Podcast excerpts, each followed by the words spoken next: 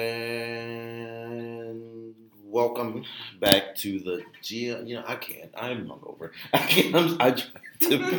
I can't. I, can't, I had a time. You last can do it. No, I. I can't. Like this is a lot. Brian, what are you doing?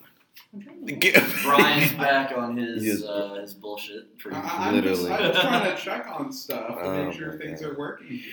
You know. Well, I, that part, that part. Well, I hope everybody is is having a wonderful afternoon, night, morning, wherever wherever you are. wherever you are in this, November. this floating ball in space of expanding matter. I was gonna say this floating rock in space. that works. or it's like a disc, according to some people. You know, Yeah. those those. Shout out the flat earthers, right? I mean, they gave way to the COVID Karens. So, but that's not what this episode is That's about. not what we're discussing. We're, ta- we're talking about Iran. yes, those terrible people in the Middle East that like to stir up trouble. Not terrible people. Iranians aren't terrible people. But- I not the Iranians are beautiful. I've I love their culture. It's a beautiful country. It's just run by some sinister people, evidently.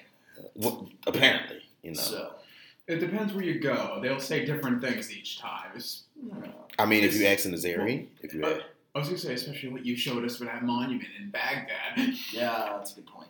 yeah, and it really depends where you are. But a, a lot has been going on in the world, not just the the Russia Ukraine thing, but also the nuances within that conflict and how it has unleashed a world of what the hell is going on. There's Like- a lot of WTFs going on around the world currently. Literally. 2022 is just literally every geopolitical dream. They right people now. thought 2020 was like going to be the end, or like when the Mayan calendar. No, 2012. 2012 2022. I think the Mayans was a little off, or they knew. They were off 10 years. Like, we're gonna get everyone prepared early, just Right. in case. Like, hey, we knew this, and so we all just disappeared. Like, yeah. so it's Iran. crazy. But back to Iran. Yes. So with Iran, um, you know, we've seen that the you know the usage of the Iranian drones in Ukraine. Um, you know, Iran tried to do the whole plausible deniability that they've been doing since 1979. Um, even though clearly we literally have footage um, that has been posted, um, even down to the classifications of the Shahed 136 um, as well as the literal, not just the Russians using it, but also the Iranians using it, and their proxies using it. Hezbollah, the Houthis in Yemen. Yeah. Like you must, that's ballsy. I think the funniest part about the whole Iran supplying drones to Russia is that there are U.S. intelligence reports out there of drone footage of IRGC technicians on the ground in Ukraine Yeah, they're all right now. It's training the Russians how to use their drones. Right. No, And they're yet they all still deny over. They're all over Crimea right now. Yeah. just training Yep. people on how to maintain them, how Mhm. to use them, and everything. And I'm like, first off, it's already crazy enough that there's dr- that Iran Iran is sending drones to Russia. Yep. But it's just even crazier to hear Iranian personnel, which makes you think, hmm. Yeah. What else are they doing there after they're done training? Well, the- and then what was funny though, the, um, the Iranian foreign minister told Zelensky, "Oh well, we're open to having a dialogue to see the results of the alleged Iranian drone." Like, you, what? Well, at first they called it blasphemous. They're like, Right. "How dare you? We, we're not doing this. You want to increase sanctions? No." And now they're like, "Well, Oh. you can investigate us, but you probably won't find anything." And I now was they just say, flat out as you yesterday have a out. bunch of footage coming out of you just see these little dots coming in to go like Right. And then yesterday they literally came out and they just go, They're like, "Yeah, it was we're, us." We're, we're supplying them drones." I'm like, Like, It's like you're, no. you weren't hiding anything at all. no. No, but to to bring to that point, um, doing my OSINT research because I don't have a life and I'm perfectly okay with that. Um, there's been increased chatter in certain channels that Russia has their eyes on two other Iranian drones. Hmm. There's the Arash 2 Yep. um, and the Mohajer 6. Hmm. Um, the Mohajer 6 is a much larger UAV. It's intended to carry potentially four missiles. So it's not really a kamikaze drone. Right.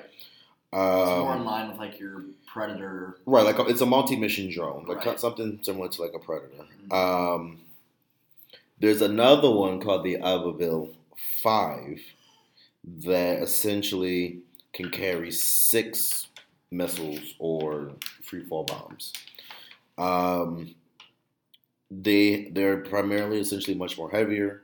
Um, it's a little bit smaller than the Bayraktar, Okay. um, but it's kind of similar in, in functions. right. Um, the Arash 2, what's interesting about it is that it's a kamikaze, but the way that the Iranians had essentially developed it, it can be launched by ship or ground. Okay. I hadn't heard about that. Um, and it has a possible range of 2,000 kilometers. Two two thousand. 2,000 kilometers. That's uh. Wait, is this? We're still talking about drones, right? Yes. You know how far uh, Sana is from, uh, say, Abu Dhabi? What's it, was it 2,000 About 2,000. Yeah. Iran's, Which, by the way, um, the Houthis did hit uh, Abu Dhabi International Airport Mhm. last summer with a drone. So, So 1,200, 1,200 miles. But looking at the Iranian strategy for, and this is in Iranian defense papers um, in the early 2000s, um, Iran declared that for the ranges of their weaponries, they only care about enough range to where they can hit Israel. right. That's, all they their, care That's about. their target. That's their Right. target. Mhm. So a lot of their their ranges, they're not going to look for three thousand kilometers, four thousand. There's no point. Tehran to Tel Aviv. Literally, that's all they care about. But here's the problem now. What now happens when Iran is now not only exporting these to non-states, but now to actual states who are in, you know, conventional conflict now. Right. That tells well right away. That just says they're probably if depending on how they see their weapons go. It's like we can make this better, and Well- we can make this go farther or make or blow up even better. Well, Well, yeah, no, but explode to that point, it's about where are we in our precision, precision guidance? Because now, remember, Iran uses GLONASS right. for, uh, for precision guide munitions. They use Russia's version of the GPS. Um, now we see Iranian swarm tactics with their drones, how it's happening in, in Ukraine. Just scenario now. Now let's you say Russia takes those, prop those in Belarus. Mhm. Mhm. What's within 1,300 miles of literally Belarus's border, Poland and Germany, Right. They can etc. Well, hit it's not several even- NATO states. Well, it's not even just that. So you, we talked earlier about how there are IRGC uh, troops in Russia right now Yep. training. Yep. That doesn't mean they're just training those training Russian soldiers. They're observers. Yes, They're watching what how the Russians are using their equipment, It's- and it gives them ideas for other attacks in the future. Iran is doing in Ukraine right now what Russia did in Syria. Hmm Right. Sending some of their special forces as an observer, essentially, testing new technology Mhm. and just seeing how effective it is on the And- battlefield. And how they tweak it over. Yeah. exactly. So just to give you, so I finally found the when I did the post on the um, the Iranian drones that Russia is interested in. So there's the Arash two, and I have a little bit more information on that. But then there's another one called the Meraj 521. So the Arash 2 is very similar, very very similar to the Shahed 136, but they have a more powerful warhead. And their flight range is 1,700 kilometers. So anything between 1,700 minimally as far as like we can hit it. 2000 is like the max. they could hit something 2,000 kilometers away, but ideally, uh, we're talking about 1,700 kilometers. Because if you think about it, a lot of the Arash 2s, if it comes down to war with Israel, they're not going to be launched from Iran. No. They're going to be launched from Syria, Lebanon, Yemen, Right. etc. So um, the drone is a, it's intended to be a long range precision weapon. Um, the newer models have infrared as well as optical homing heads. Um, this allows the drone to stay in a given area for basically equivalent to a search and destroy uh, type mission. Right. So it can it can roam essentially. Right. Um, think of like a vulture. Orbit like a- orbit a set region or Right. zone of operation essentially, and then wait for a target to appear or Right. what have you. Exactly. Strike. Um, the Arash apparently can be utilized as an anti-radar munition, um, which then raises the questions of surface-to-air missile defense vulnerabilities. Right. Um, because if you're doing, and this comes to the notions of Saudi Arabia, their oil fields. Iran released a threatening video the other day, literally with Shahed 136 uh, drones in the video Yep. towards Saudi Aramco. But this was during the time they're like, oh, we don't know what you're talking about. right. But then you release this video after you raise the red flag. Like, Yeah. And of course, I know this will be discussed in a later episode about Mhm. OPEC Plus, but I'm bringing it up because it's prevalent because of OPEC Plus's decision, which is obviously led pr- predominantly by Saudi Arabia, Mhm. to uh, cut back. I believe it's two million barrels 2 per million. day Mhm. uh, in oil exports. Mhm. Um, the U.S. and the Biden administration has considered slow rolling military aid to Saudi Arabia, and primarily that involves resupplying Saudi Arabia's Patriot missiles, which is their key, you know, It's surface to- surface to air, you know, defense. Yeah, so, those are one of the. It's the ones that we still use today, obviously, Right. and it's from what I know, it's a good system. It works. yeah. Well, it works when, as long as you have missiles. Yeah. And so for the Houthis who prefer drone Exactly. warfare, right. they already hit a plan, uh, Saudi Aramco plan.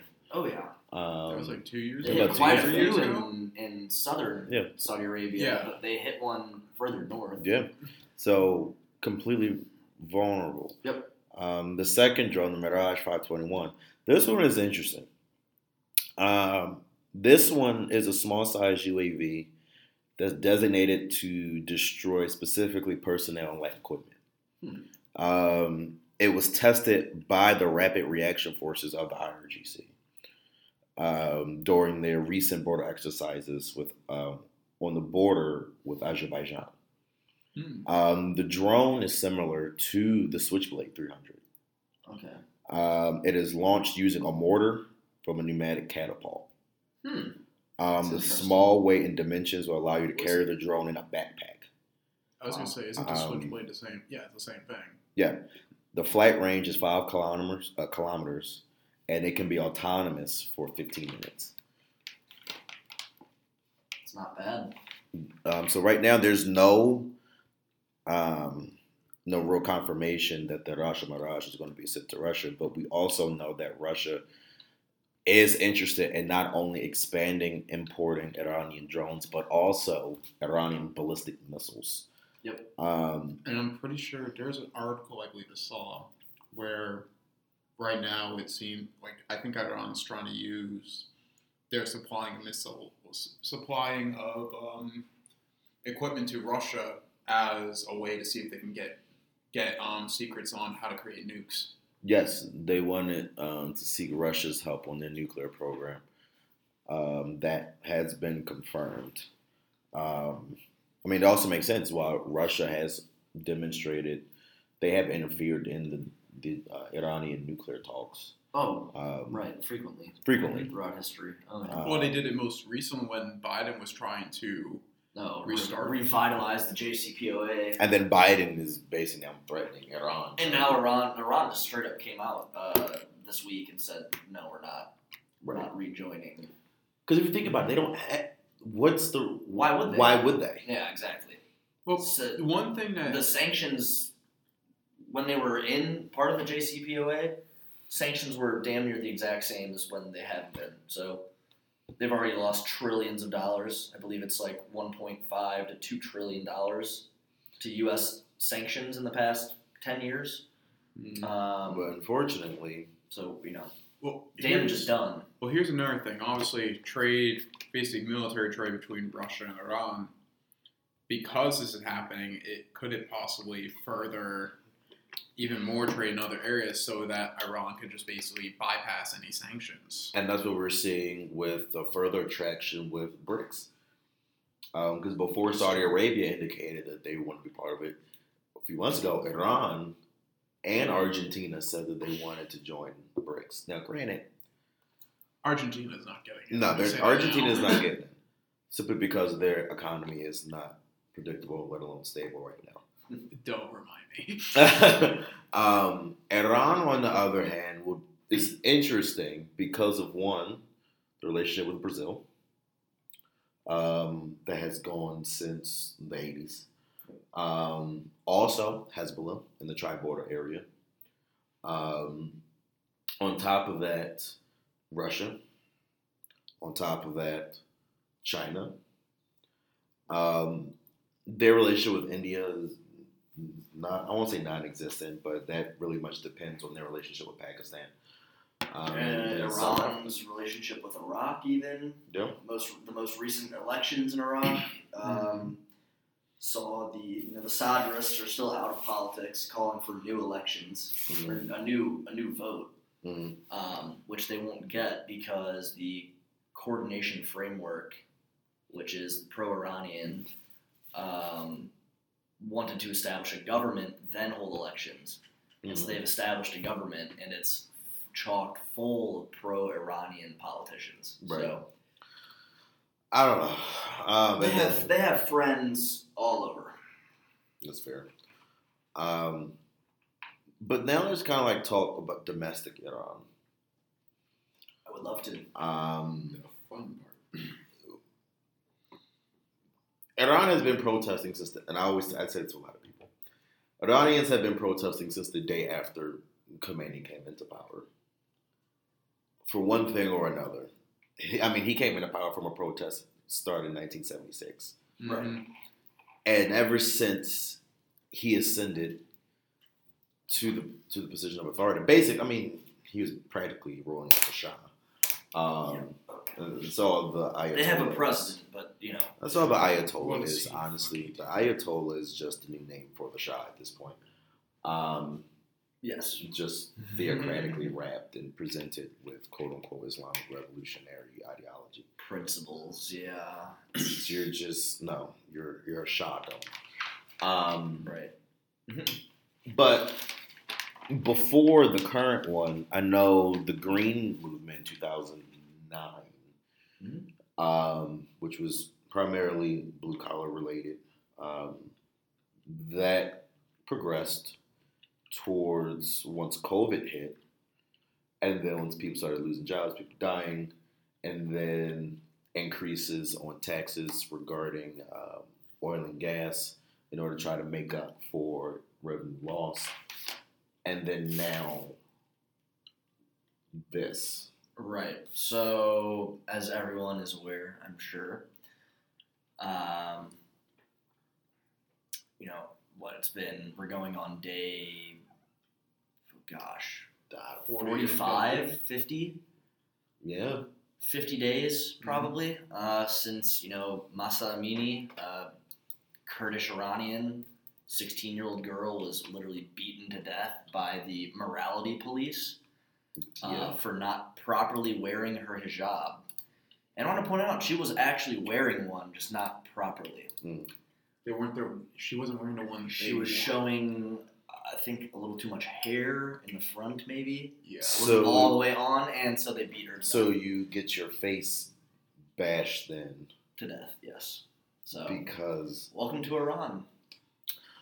Um, but I mean, uh, what we've seen has been, for me at least, I've been very uh, inspired, I'll say, by the protests because people really seem to be anti-regime right now. Well, the thing that I've noticed when I've been looking a little bit into the protests is a few things. One, what started this wasn't the average person; it was young people Right. who Oh, yeah. started this entire protest. Well, it was right? largely women who started it, Yeah. True. and then men came in because they're like, you know what? Yeah, this is Dude, she could do it. I could do it. yeah, and it's just it's crazy. And you've seen, I mean, you're starting to see like union strikes, uh, teachers. Workers, like I mean, uh, everyone and everyone across in Iran's economy is shit currently, to be frank. But everyone's like, ah, we don't care. We, you know, this is like our right to live.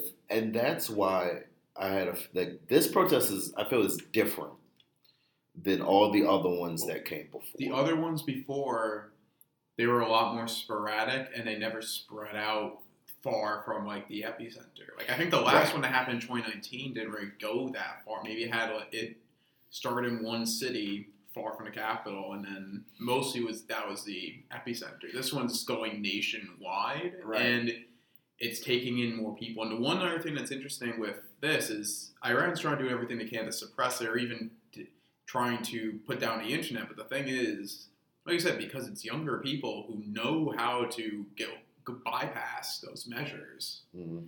they're still getting stuff out. there and I'm just to but this side note alludes to just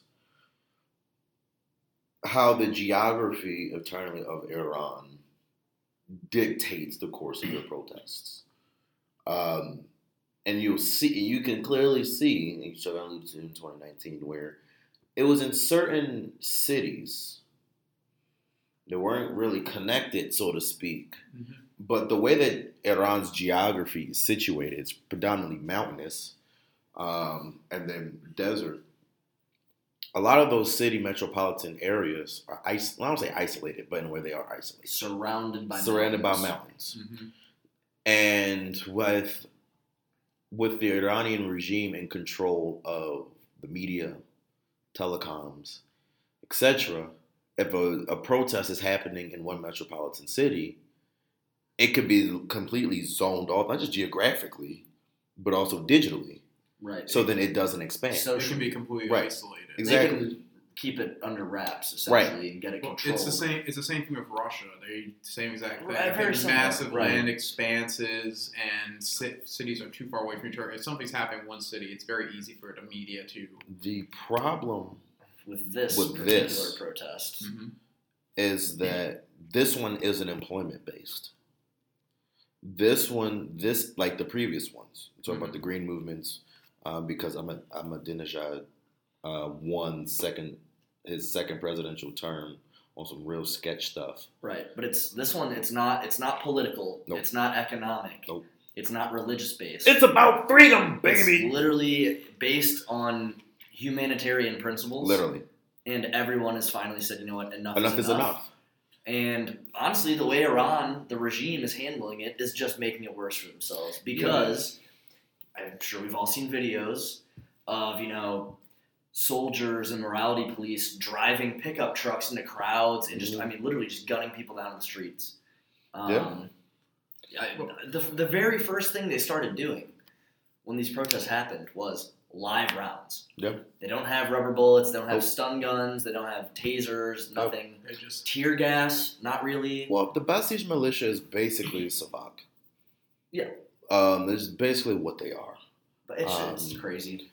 it's horrible. But like I said, what's unique about this one is that every I won't say everybody, but the one those that are participating in the protest, I feel like they personally relate to that young woman Of course. because the simple fact of she did nothing wrong. Right. And the fact that first you said first they said they don't know how she died in prison. But then information leaked and like no, she died from literal brain trauma. Right. Like they Getting- beat her. Yeah. And so when that came out, that information came out, and they were still trying to deny it, but it got to the point where you can kind of see that this was a, a subtle resentment that's been brewing in Iran for generations. Um, and it's the culmination of the youth and the and the old. Right. Um, and because this isn't a socioeconomic protest, which you can address with government negotiations and contracts, That's easy. That's easy. This is literally This, about this targets the core of the core of Iranian Islamic culture. regime. Th- That too. I mean, everything that they stand for goes against what these people are protesting for. So now we're seeing videos and footages of the protesters basically saying, "We will have blood." Well, here's so here's a funny two things. One, well, so there's a YouTuber. His name is Kraut. He's a very famous YouTuber for geopolitics, philosophy, stuff like that. I remember he put up a video that he actually received from a fan in Iran, and this fan is is literally in those protests right now. And he explained very well what was going on, and even some of the stuff you were saying, live rounds, trying to cut off the internet, Mhm. everything. Mhm. And when you when you hear that, like you, this, this is the guy, the YouTuber. He's reading out a message sent to him. But when you're hearing the, the words that he says, it kind of gives you, it shows how much like they care for what's happened and what they want to change. Like, uh, if anyone for anyone listening, I highly recommend looking up Kraut, um, K R A U T. Um, he does very good videos, but yeah, I especially recommend looking up that video if you find it. Um, And the other question though with um, protests is the pro- the thing I'm slightly worried about is the one thing I've noticed with Iranian Iranian protests is they never usually have like a central structure that much, or they're not organized. as- um, What, what's Iran has protests? I'd say at least one major one every decade, yeah, roughly. Um, yeah. they had one Had one against 2000. British occupation. Uh, Yeah. World War One. Yep. They had one in the interwar period. They had Yeah. one immediately following World War II. They had one in 53. They had one in, I believe it was 66, 67. And then, And then the you had the Islamic Revolution in 79. and 79. then 1980, the Iraq War. And then the war Protests that was eight years. There was a lot of protests. Um, you know, almost a million people got killed.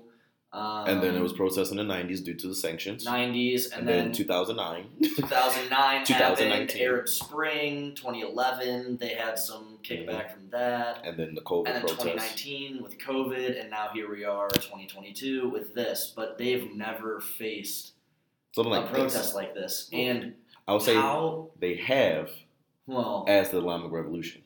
right, The, right, which was led by the people. Well, that's the thing. No, this is my question with this is it doesn't seem it seems like a lot of times when I hear about the protests going on around, they're Mhm. usually sporadic. Mhm. This one's slightly different, but hmm I don't see any force trying to make sure they galvanize people to. So I'm wondering, is it possible for it to die out in Um, the future? Well, the same could be said about the 76 revolution. Khomeini wasn't even in the country. No, he was, He was just broadcasting words from France. Yeah, Paris. Um, but looking at his revolution, it didn't have a central ideology. You had Iranian nationalists, communists, Muslims, you had liberals, progressives, and Khomeini at that time, he didn't want to put a label on his movement. He actually changed it like Multiple five times. I've read a lot of his speeches. There's a really good book out there called Khomeinism. Highly suggest reading it. And yeah, like like Samaj was saying, it, he you know his ideology throughout the entire movement really ebbed and flowed from you know oh well I'm gonna go with the radical left for support and then oh Yeah. they're a little too radical maybe the radical right Well- okay now we're going moderate They're a little bit too radical. I'm gonna kill them first. Right. And then, and then yeah, eliminate them, and then I'm gonna switch. That was his thing. He would burn the bridge and then just go to another one. So but he kept on he kept on changing his tempo and his All flow. yes, the time. all the time. it was not until he had established power through Vilya e Fiqh, which is essentially um, that Islamic scholars, so Islamic jurisprudence Yeah. scholars, uh, if you are an ayatollah or a grand ayatollah, that you should be in a position where you can actually rule over the ulama, the the Muslim, Right. you know, people in your country, um, Which is still because you're essentially a vessel in which God speaks through, Right. because you've studied the Quran and the Hadiths so much. And it goes with it goes within their faith of being a twelver, where they're waiting for the last. Uh, Right. So a lot of people mistake Iran that they are trying to establish a caliphate, and that's why they have their state funded terror. But that's not the case. Mhm. Caliphates are inherently Sunni. Um, Saudi Arabia, sure, maybe could establish a caliphate one day if they were if they wanted. Hashemite Caliphate. Hashemite Caliphate, yeah, exactly, right. Do it. In I'm- Jordan, yeah. Think about So- it. They are the only ones. Yeah, The only they even fulfill the Shia requirement. Yeah. They are directly related. Shias should not Yeah, say I, that. Hashemite, I know. But so Iran, yeah, they're just trying to make society as Islamic as possible, and while to await the return of the Mahdi, the twelfth Imam, Mhm. who went Who to fell into a well. occultation. Fell into a well. I've been to that well. It's pretty cool. You just It's just a well, but I mean, just being there and knowing the story, I'm Is like, it dark? whoa, I was gonna say, Jack Jack, our famous explorer it- of the Middle East. dark? pretty, pretty, pretty far down there. it's like super. It's like Super Mario, where you just yeah, like, it's like the tubes, you know, you just popped out somewhere. I don't oh shit, okay. Uh, but anyway, um, So yeah, so I mean, it's just you know they are basically they're not. How do I put this?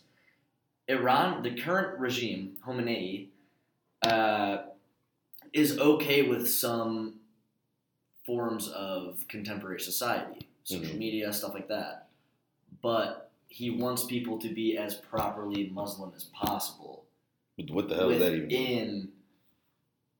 word for word following the Quran and the recognized hadiths. So, I mean, like But then you have women not going into the streets by themselves without a man. And that's the thing. You have this, but then you have you have Iran's history, Exactly. culture, Yeah. like Zoroastrianism that Uh, just- gave way to. damn near doesn't exist anymore in their Right. country. Yeah. But it's like the notions of understanding what Persia was, Mhm. like the principles that. And mind you, also got to remember, Persia originally was not Shia. No. No, they remain. It was only due to forced conversions. Mhm. At the point Well, before Iran became the dominant Shia power, it was Iraq. But Iran only got converted to Islam. it was only under the what the Safavid. Yeah. No, The it's again- Safavid, yeah, Safavid dynasty. Yeah, mm, two, three hundred years ago. But no, the thing that yeah like uh, mid 1800s. Well, that's Somewhere- actually you. somewhere around there? I was going to say, Samaj, you did bring up a good point though. With what peop some people forget about Iran is it isn't solely just based on religion that makes their identity. They have a long history that some goes longer than most countries in the world. Most civilizations. That's the and thing. they Russia can talk a big game and saying like how they're a civilization state. You've only been around since like the year 852. mhm. Yeah, Iran. Literally, Iran has been here thousands. Persia, yeah, Persia has been here for thousands. It's BC. It's uh, it's just it's before before religion was a thing. You had Iraq, you have Iran, exactly. you know, modern day, of course. But yeah, You so, I mean, even when Trump, when he was president, he visited Xi Jinping. She, interesting enough, it was like, yeah, we've been around for five thousand, but those Arabs and those Egyptians and that era, they've been around for at least eight thousand. So, for the simple fact that China, who's an actual civilization state, admits that. admits and acknowledges Yeah. these other civilization states. It's a big deal, especially come from Xi Jinping. But to go back to this point about Iran, the other thing that the government is worried about with these protests is not just, you know, secularism. Okay, whatever. Do I get to bring up my fun Yes, you fact? do. It's Yes. not just secularism. you know, it was like, okay, whatever. It's not, you know, Persian nationalism. No. It's the simple fact that I think Persians they are not the representative of the totality of the population ethnically wise. hmm And I mean, this even goes back, forget the Islamic Revolution, this goes back to the Shah and before, where it's about ensuring domestic cohesion amongst all of the ethnicities by force, as I brought up geography. Geography is both an advantage to Iran, but a grave Could disadvantage be It- its biggest disadvantage. Yeah. because of where these ethnicities are. are, are So- Oh, I- yeah. I'll spell it out for everyone. Iran's national nightmare, right, is that its ethnic minorities essentially in unison decide that they no longer want to be part of Iran. Which has happened before. The Kurds have been trying to establish a broader Kurdistan, obviously, with Iraqi Kurdistan being the only portion that has some autonomy. But there's Kurdish population in the northwestern part of Iran. Um, the PDKI, which is the People's Party, it roughly translates to the Democratic Party of Kurdish It's Iranians. too many acronyms essentially. for me. So yeah, so I mean they're based in Soleimania, which by the way is where Iran attacked Mhm. um, recently because they blamed the PDKI and Kurds in general for inciting these protests. Mm. Okay, how touch are you? But all right. Um, so I mean, the Kurds, Iranian Kurds, have tried to you know secede before. Um, the Azeris, right next to them, just north of of Qom, Mhm. is I mean, they make up. Oh, They're the largest. They they're the largest make about minority. a quarter of the population. Mhm. And I always love talking about. So I always love talking about the Azeris in Iran because that's what usually when uh, it comes to them, the usually Iranian government worries the most about them because to the north you have Armenia, Azerbaijan fighting each other once in a while, and if Azerbaijan starts winning more, which they are now in that little conflict, they always Iran is always fearing if the Azerbaijanis think, oh, we can make the greater state of Azerbaijan, and then just that, Bring they- it back, and They've then recently their relationship with Turkey, and then Turkey's relationship with Iran historically has never been good. No, Um, there was. Sorry, there was a fun fact I actually learned with Turkey. Uh, might go slightly off topic, but um, I guess the this is with the Ottomans. I guess the Ottomans, um, before they got into Anatolia, the uh, the Seljuk Turks, um, before they got into Anatolia, they used to actually own Iran at one point as one of the dynasties. mhm. And then when they moved into Anatolia, they lost Iran, but they always considered themselves the key, hol- the owners of Iran, or the actual true rulers of Iran. So they always try to go to war with them, reclaim the territory. Some successes, some failures, but that's a I mean, just like there were some kings. Turks um, lost it to the Mongols. Yeah. Yeah. Yeah. Uh, I mean, that's just like how there were some Persian, or I would say Safavid kings that were Kurdish. Like, um, but it's interesting enough that Iranians view Azerbaijan as Iranian. Right. Um, you can ask any Iranian nationalist, and then I've I've been came after um, on Twitter by some fervent Iranian nationalists, like, "Oh, how dare you!" say that Azeris aren't Iranian. I'm like, "Cause Go they're- go speak to an Azeri from Iran and ask them if they're Iranian. They're gonna Well, go isn't no. there even isn't your language closer to Turk? Yeah. Turkish? Yes. Well, th- this Yeah, is the too. thing. This is how things Jake is work. getting mad. this is how things work in the Middle East, right? You have all of these different tribes, right? Yeah. You can be from Jordan, right? And I can ask you, oh, are you Jordanian? And if they're Bedouin, they're gonna go, no, I'm Bedouin. Right. So that's just how it is. Like it's I don't know. Um, the but establishment of states, of Mhm. countries in the Middle East was a Western thing. Yes, it. Shout out Britain and France. You know, Russia was ago, and Russia was a that. part of it. Yes. Um, you know, so that people don't really. They're like, oh yeah, I'm from Jordan, but I'm actually, Bedouin or. Hashemite or whatever. Um, but back to Iran and their national nightmare. So just imagine this scenario, right? So you have the Kurds in the northwest. hmm You have the Azeris in the north. hmm You have the Arabs who are along the Caspian Sea, Southwest. southwest. Actually, they're on the Gulf as they're well. on Yeah, they're on They're on both sides. Yep. Yep.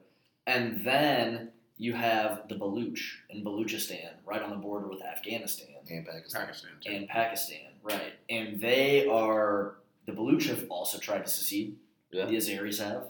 The Arabs, not really, but they would definitely not be opposed because I remember the Iranian and during the revolution, there were some people who were from Kurdistan. Kur- sorry, I forgot how to pronounce it. Khuzestan. Khuzestan, and they tried. Yeah, they were the people who um tried to take the British, the em- the Iranian embassy in Britain in, the, ni- in 1980. So, so just imagine this though.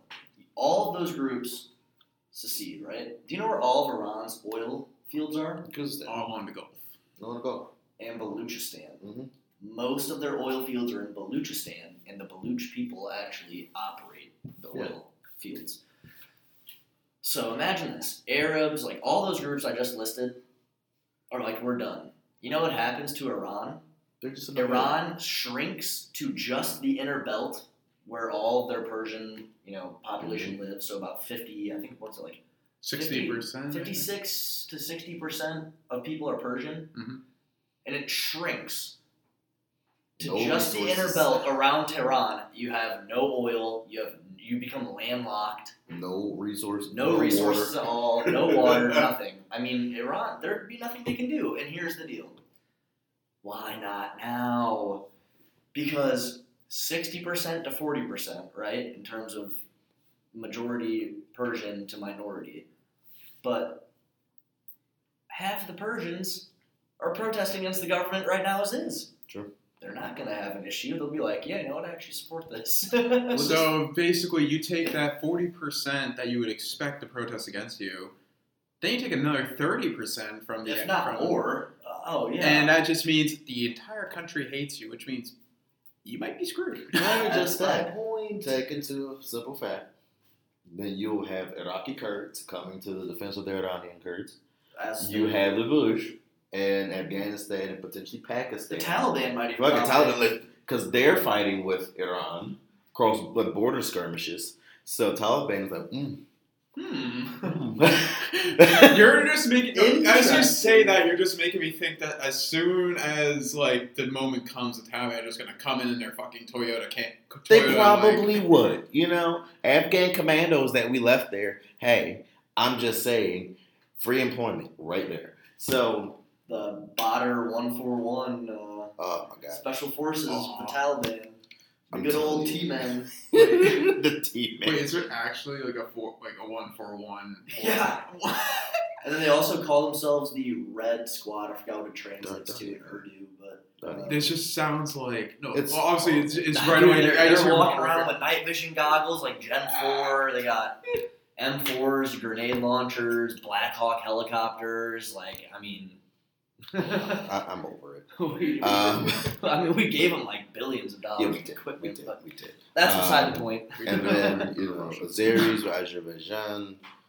Um, it's a big. It's, but to be also realistic, that would send shockwaves Oh, it would not be good for across region. the Middle East, Central Asia, probably Asia, the world. the world.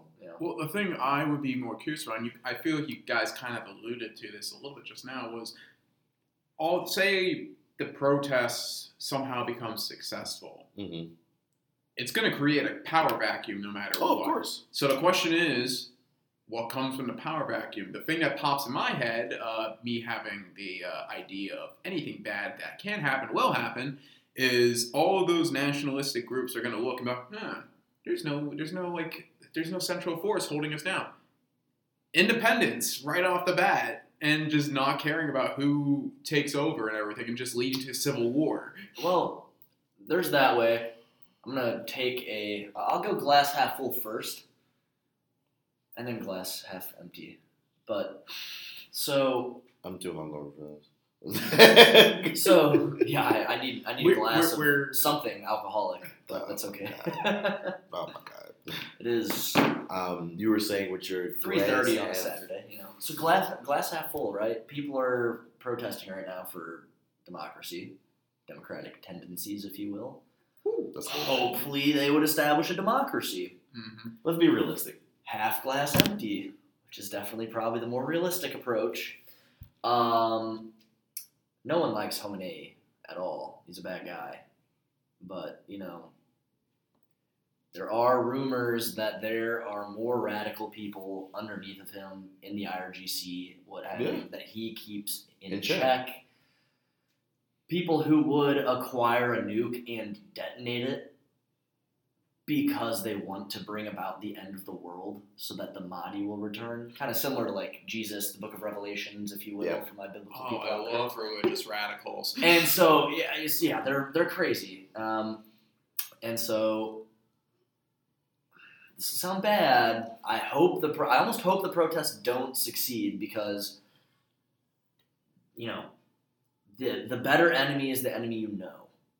Yep. At least you know what they're gonna do. You know what they're capable of. He's been in power for you know what two decades now about. Yeah. So we know what he's about. Whereas if the protests succeed and they don't set up a democracy and they have a power vacuum, God only knows what's going to happen. I mean, that's like, um, I just lost my thought. Um, I completely get what you, you're, um, you're saying. I honestly think that the IRGC, with the Iranian military, would step in um, in the case of a power vacuum. Right. Now, would they keep the same structure I currently? think if the IRGC had their way, yes, to a degree. So this is an interesting thought, uh, and I've done a lot of research on it, but there's nothing out there uh, uh, exactly on it. I've tried the ethnic composition of the IRGC. That would be a big factor. Mostly, mostly all their command that is out there, where their commanders are from, are all Persian. Yeah. Um, but there's nothing about in terms of ethnic composition of the actual soldiers. I mean, that don't make Now their sense. their national military is full of different ethnicities, so right, but it's different. You're not. You, The I- national military would not be the issue. I No, don't think it's the IRGC. IRGC, who are loyal to the Ayatollah, It also controls twenty percent of the Iranian economy. Essentially, essentially, they are Islamic radicals. They are literally, I mean, labeled by most Western nations as an international terrorist organization. they literally oversee the development of a nuclear weapon. Like that's under their. and they would be crazy enough to just give it to Hamas and be like, "Hey, you're right. You're within Israel, pretty much. Use this." Um, no, as much as I like the, I might have to agree with Jack Jack here. As much as I like and support the notions of this protest, it's kind of like how when people were like, "Oh, Putin needs to go." I'm like, "Do you not We- know who's under him?" We- no, We've had this discussion Yeah, exactly. before. no. the better enemy is the enemy you know. It just is. think about it. Putin has been in power, what, 21 years now? Yep. About 21. 21 or something. I'm just saying, like, technically 23, but who, who, who Who's counting? cares? basically my lifetime. Um, he has molded the mentality for the most part of most of the prominent current politicians. But there are some politicians that are still around that he keeps either for puppet opposition or generally because I can explain a little bit um, who literally are just like use a nuke.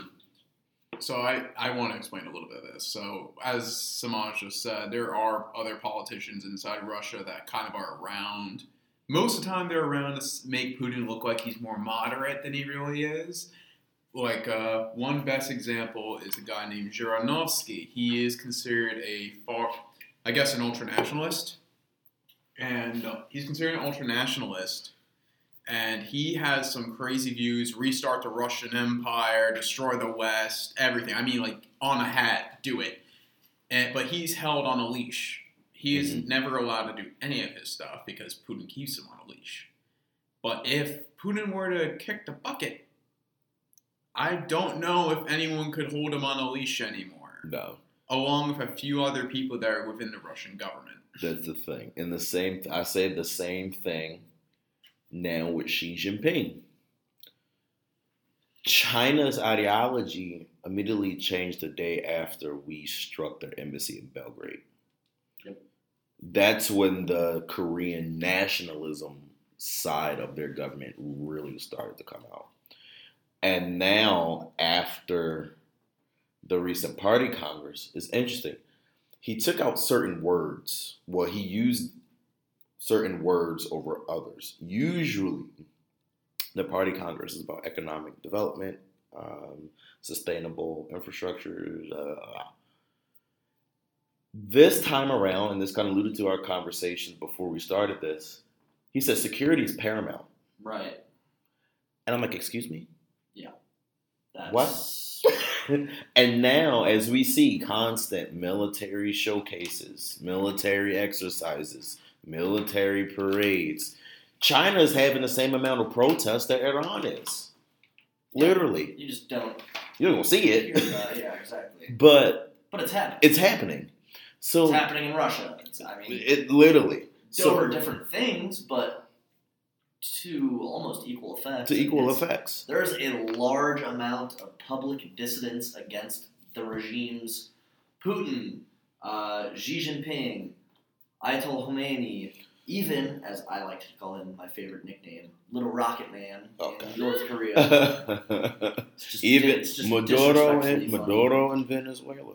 Um, But again, all of these guys, I am afraid of what would happen after them. after them because we don't know. And that's what keeps me up at night. Yes. When you have a authority figure that's been in power for decades, Mhm. and you know, and you not, may, you may not fully know, but you have a glimpse of who's under him hmm or the type of factions that are beneath them. That yeah, they may be brutal leaders, but the people under them, what they want to do, I would rather a system where okay, and you know, I may get some heat for this, but don't I don't care, suit me.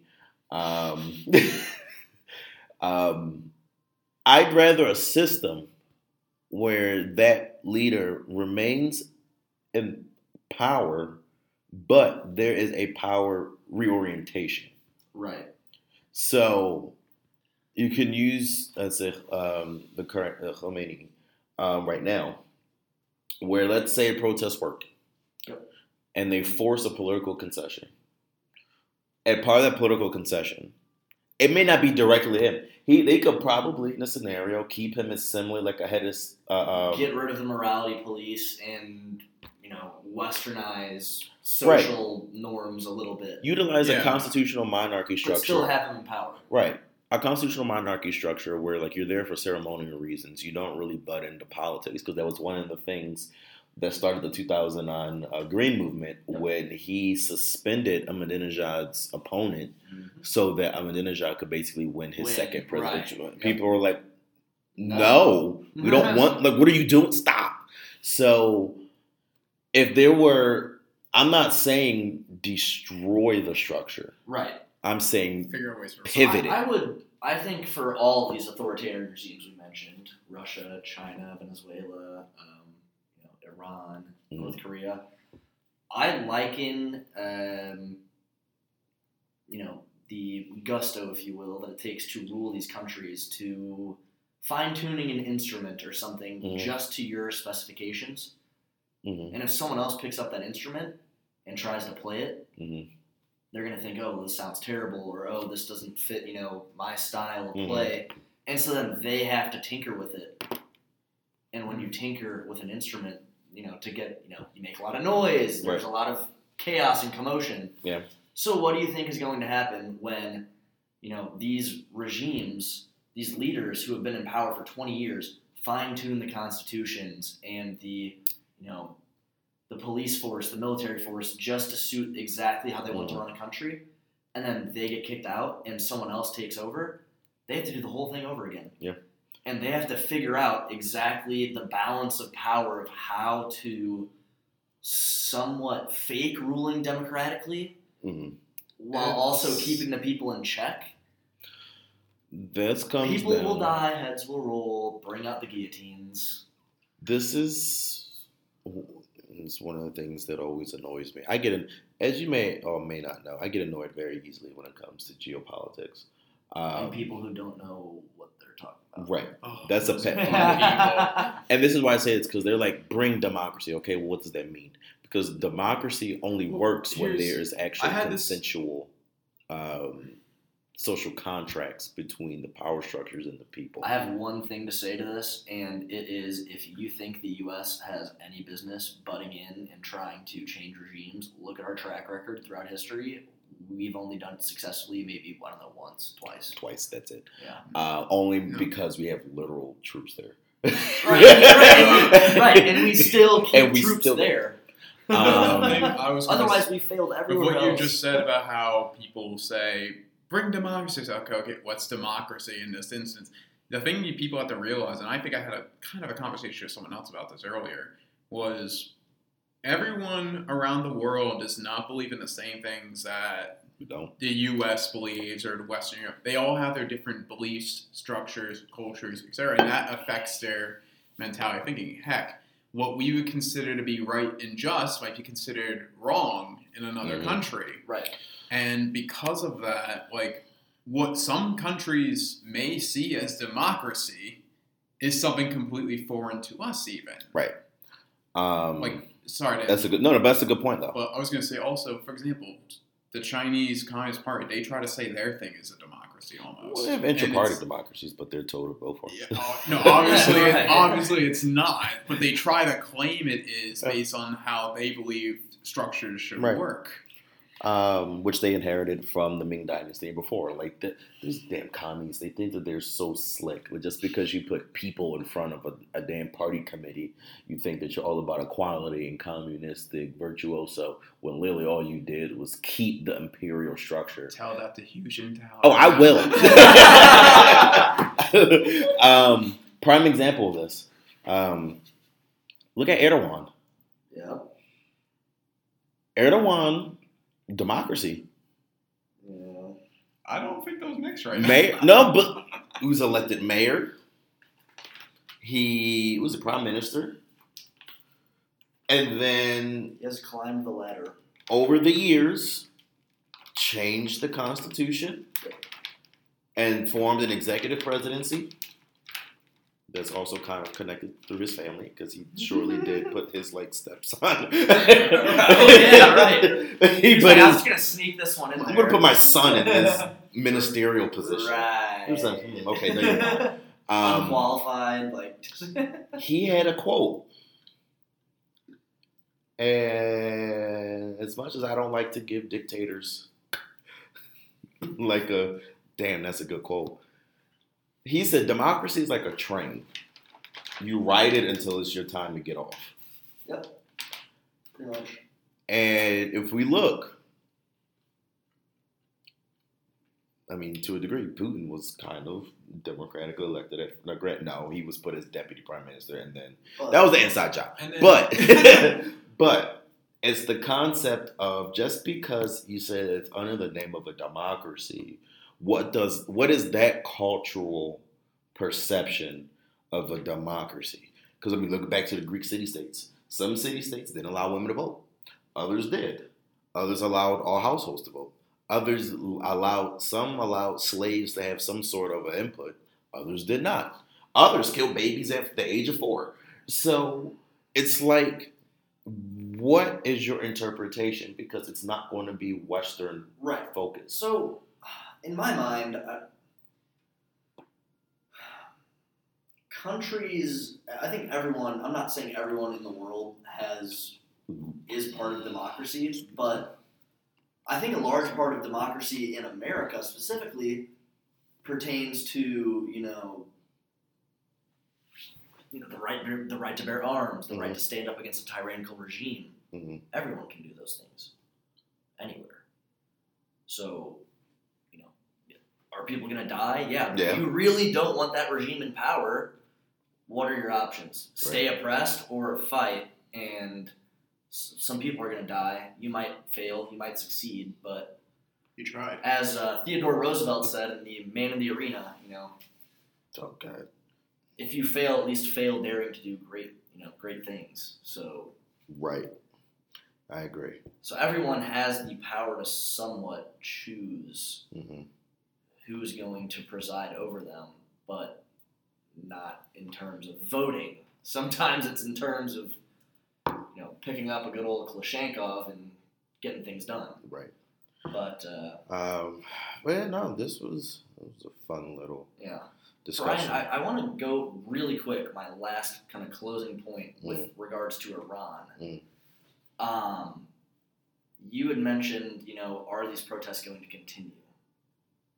My answer, my simple answer is yes, because there's a lot we are not hearing coming out of Iran. But uh, I mean, it's become sectarian. hmm It's Shia versus Sunnis now. Uh, a lot of Baluch are Sunni. Um, I mean, the IRGC is murdering and raping women just in broad daylight out on the streets, um, specifically targeting ethnic minorities and you know Sunni, which is majority or Mhm. minority in in Iran. So the way in which the government is handling these protests are going to continue to fuel them hmm until either A, they decide to seriously violently crack down on them and kill thousands of people, hmm or until, you know, the people decide enough is enough. Someone starts backing them, anyone really, and uh, they decide to basically get shit done. Yep. They have the numbers. It's just a matter of, you know, are you willing to Die. to die? To That- that's what it comes down to. Yeah. Are you willing to die uh, for what you believe in? Um, and like you just uh, you alluded to um, with your, your quote is that you know if you lose, make sure that if you do lose, you gave it all you got, right. and that that's what it comes down to. Because you just you just never know. You see that with the Ukrainians, It's called a revolution for a reason. right? People literally thought Ukraine were going to fall in three days. uh, U.S. and Russian intelligence reports. Yep, like We- 72 hours. We said 72 hours. The hours. U.S. thought that. Kiev would fall. We're going on. It's, almost, it's been almost a year. uh, yeah, like It's nine, ten months.